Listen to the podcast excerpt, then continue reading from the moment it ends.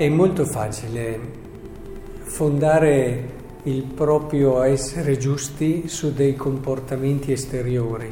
Non mangiare certi alimenti era allora questo uno dei, delle norme rituali che faceva stare tranquilli coloro che le osservavano e così tante altre, proviamo ad attualizzarle al giorno d'oggi, ci sono tante cose esteriori che facciamo e che ci danno tranquillità, ci fanno sentire a posto con noi stessi.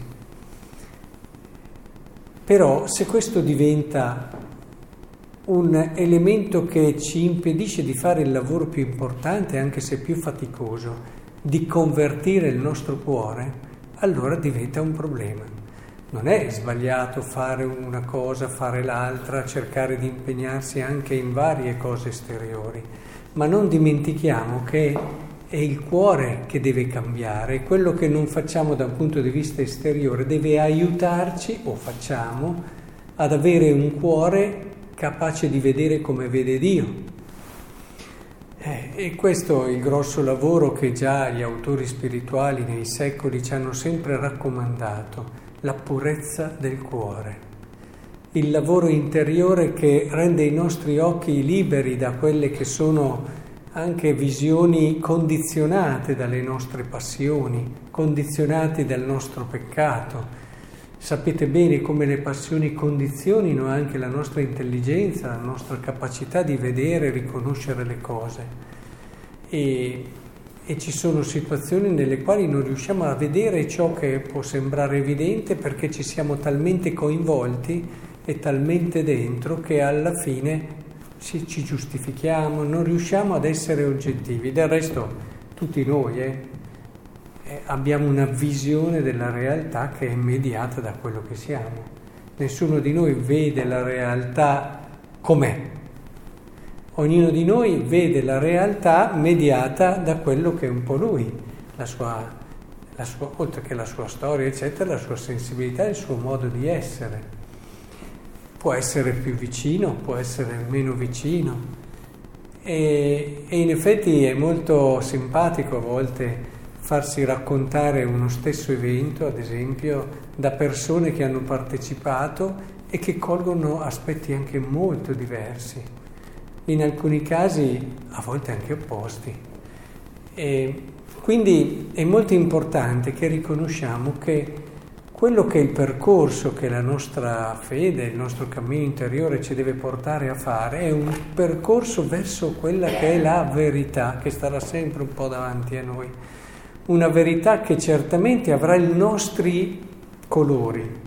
Cioè, io credo che un uomo non potrà mai arrivare all'oggettiva verità, non sarebbe neanche corretto, ma il più vicino alla verità con la sua prospettiva eh, con quel suo profumo, potremmo dire, con quel suo stile, con quel suo, la sua personalità, perché dovremmo annullarci completamente per arrivare alla verità oggettiva in sé.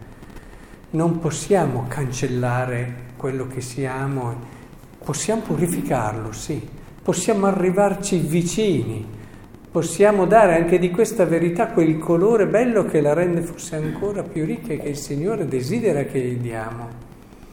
È importante allora che questo lavoro interiore lo continuiamo a fare, intanto perché andiamo a stanare magari tante mancanze e peccati che sono ancora dentro di noi e che non li riusciamo a vedere, proprio perché ci giustifichiamo, non abbiamo abbastanza lucidità, su questo è un cammino che non è mai finito, i santi si confessavano di peccati che noi probabilmente neppure sappiamo che esistono e, quindi questo è un cammino di purificazione del cuore. Ricordo spesso Padre Pio no? che si lamentava per tutto il convento di essere un gran peccatore perché gli hanno chiesto, preoccupati, non aveva ringraziato Dio per essere stato battezzato, no, se no non mi ricordo bene se il giorno stesso della nascita o poco dopo. E per dire come poi la sensibilità dell'anima e del cuore può crescere. E e quindi questo che ci sia un lavoro interiore dentro ognuno di noi perché possiamo arrivare a quella purezza di spirito che ci permetterà anche di vedere Dio. Perché per poter vedere Dio occorre un cuore puro.